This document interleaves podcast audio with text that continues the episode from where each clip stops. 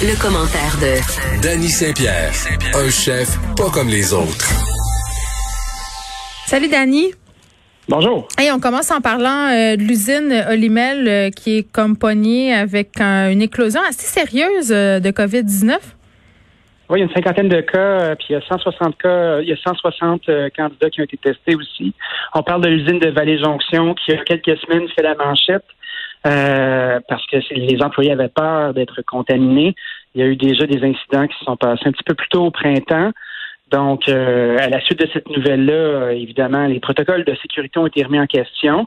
Et la direction alléguait que c'est probablement dans les espaces de cafétéria ou de transit d'employés que les gens est un petit peu moins tête sur le masque. Oui, parce que quand ils travaillent puis ils font leurs tâches, euh, ils doivent porter leur équipement de protection, mais évidemment, puis on l'a pas juste vu euh, à l'usine Olimel, ça a été soulevé plusieurs fois, euh, notamment dans les écoles, les CHSLD, tout ça, les employés, dans tous les milieux de travail, là, se plient aux consignes sanitaires dans le cadre de leurs fonctions, mais c'est vrai que pendant les pauses, l'heure du dîner, je sais pas, moi, on va se dégourdir peut-être dehors si on n'est pas en télétravail avec les collègues, on, on baisse la garde. Et ça, ce n'est pas seulement le lot de l'usine Olimel, c'est un peu le cas de tout le monde en ce moment.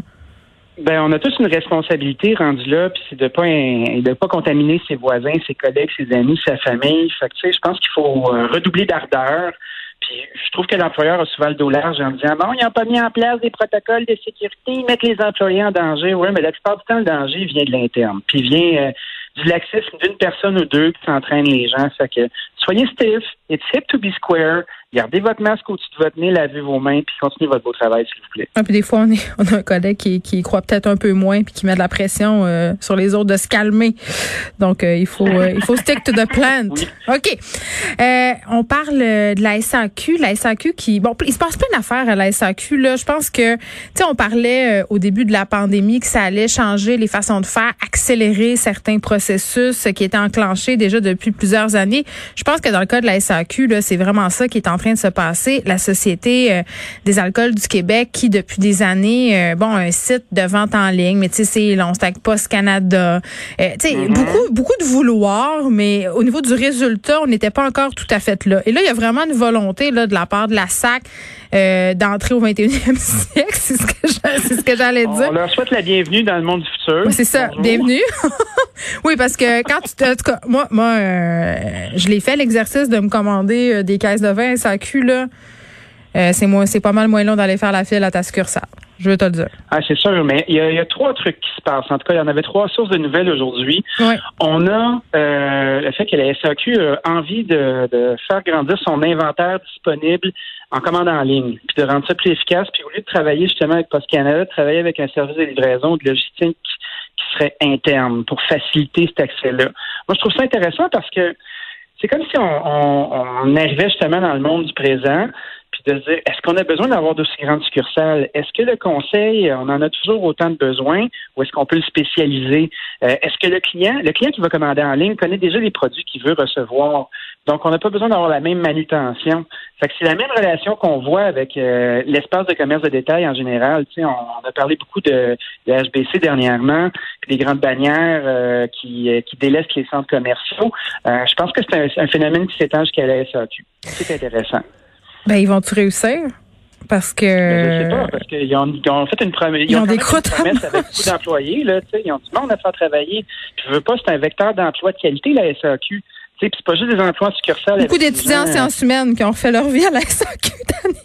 Tout à fait. Puis écoute, moi je trouve que c'est un, travail alimentaire de qualité où tu as des conditions de travail qui sont ben, intéressantes. Mais c'est excessivement intéressant. À ta peu, là, tu peux, un, tu peux progresser. Dans, là, ceci n'est pas une infopub pour travailler à SAQ, là, mais quand même, j'ai quelques amis qui officient. Non, mais c'est vrai, là, tu as des possibilités de grimper dans, dans les échelons de l'entreprise. Tu sais, les formations, c'est quand même pas plate, là. Des fois, tu te fais envoyer. Là, c'est sûr que pendant la pandémie, ça m'étonnerait que tu ailles faire un, un, séjour de formation dans un vignoble italien, là, mais en temps normal, là, pas dans le nouveau normal. tu sais, il y a des affaires pas plates. Donc, loin de moi l'idée euh, de bâcher sa SAQ. Là, je trouve que c'est une belle entreprise.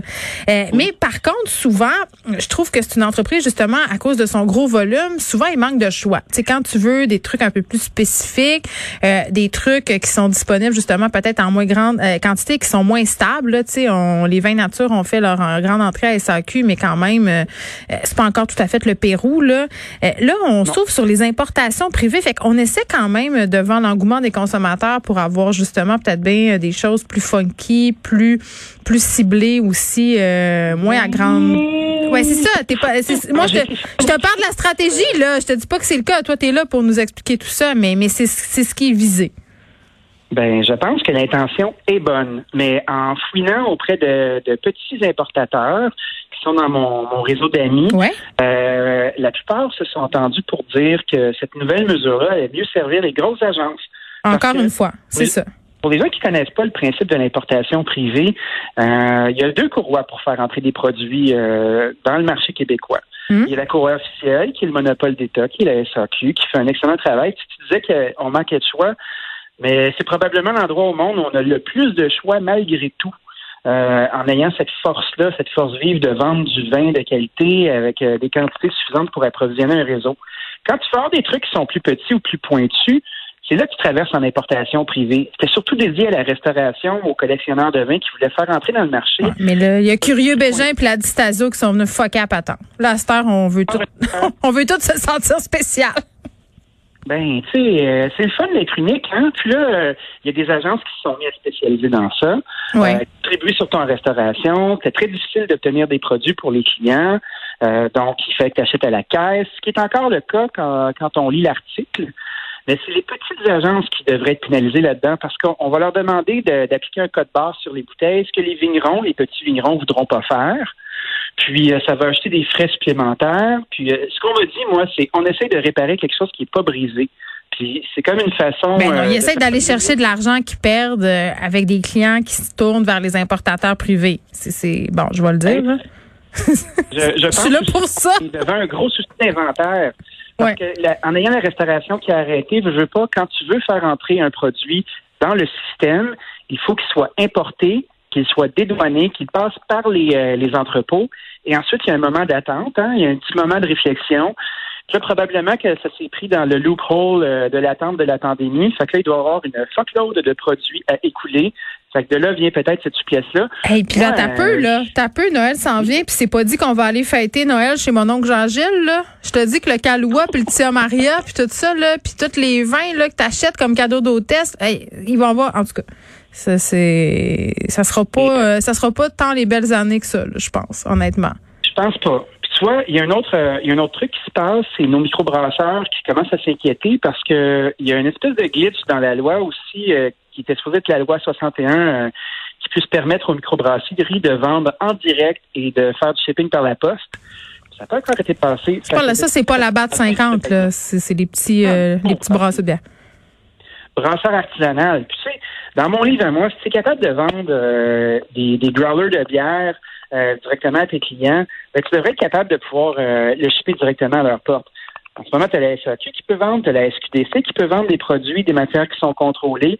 Euh, les microbrasseries du Québec souhaitent que ça se passe pour eux aussi parce qu'il y a des grandes pertes de revenus.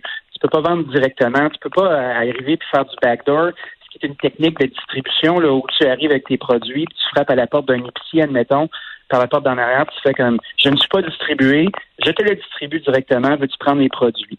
Ça marche pas? Tu peux pas? Tu peux pas. Il y a des euh, il y a des lois qui régissent ça. Il y a beaucoup de paperasse. OK, mais attends un peu là, question. Moi, je connais vraiment pas ça, Dani. Là, euh, mettons que je m'en vais dans un commerce là, comme le frigo de Bacchus, pour pas le nommer, là, où il y a une quantité absolument phénoménale de bières de microbrasserie à Montréal. Euh, c'est quoi le deal? Ils ont le droit de distribuer là. Puis comment ça marche, les affaires de. Je comprends pas travailles avec une courroie de distribution qui est plus officielle. Après ça, une fois que tu as pris, euh, pris ce chemin-là, ben, tes produits peuvent sortir. Moi, j'ai l'impression de ce dont on parle, c'est des trucs qui sont moins standardisés, des trucs qui sont plus éphémères, un peu comme la même culture que le vin nature. une petite microbrasserie qui n'embouteille pas. Mm. quand on parle de microbrasserie de, de plus grand volume, comme euh, l'Abri de la tempête, admettons, qui est un des chouchous des amateurs de bière québécois qui viennent de la Madeleine. sais, en allant même jusqu'au Cheval Blanc, aux trucs qui sont plus standardisés puis qui sont passés en, en brasserie euh, de grand, grand, grand volume artisanal. Mais c'est rendu qu'il y en a d'indépendants, là, c'est ça que tu veux dire? C'est ça. Ça se retrouve comme ça parce que c'est un produit qui est standardisé. quand on commence à sortir de cet univers-là, euh, où il y a une plus grande volatilité, c'est pas aussi facile. Puis un de leurs enjeux, ben, c'est d'être capable de vendre directement au client parce que en utilisant un distributeur, tu perds des marges. Quand tu vends directement au client. Fait que moi, je peux pas acheter de la bière, mettons, à une microbrasserie. C'est un peu cave quand tu quand tu sais que je peux acheter euh, du vin directement à un importateur privé. Ben oui. Mais c'est pour ça que je pense que la SAQ, tu le dis en prémisse, ben, se entre dans la danse du monde moderne. Puis tu sais, moi, j'aime la SAQ. Je trouve que c'est un bon service. Je pense que la SAQ euh, est prise dans des détails administratifs qui sont très lourdes. Puis là, ben, c'est une occasion de décloisonner ça un petit peu. D'accélérer. Puis là, il y a des auditeurs qui m'écrivent pour savoir comment ça va marcher l'affaire d'importation privée. on voit l'engouement. Là, là calmez-vous, c'est pas tout de suite. C'est le mois prochain. OK? C'est le mois prochain.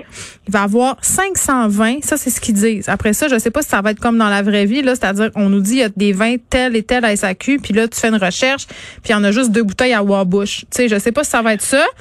Mais bon, hein, 520 d'importation privée et là, il va y avoir une page importationprivée.com, imagine. Ça va être extraordinaire. Oui. mais pour les gens qui t'écrivent en ce moment puis qui ont envie de, découvrir les vins d'importation. C'est ma mère qui veut savoir ça. C'est pas vraiment des gens. Hein? Salut! C'est une blague. Regardez les, agences euh, qui sont derrière les bouteilles de vos vins préférés. Contactez-les.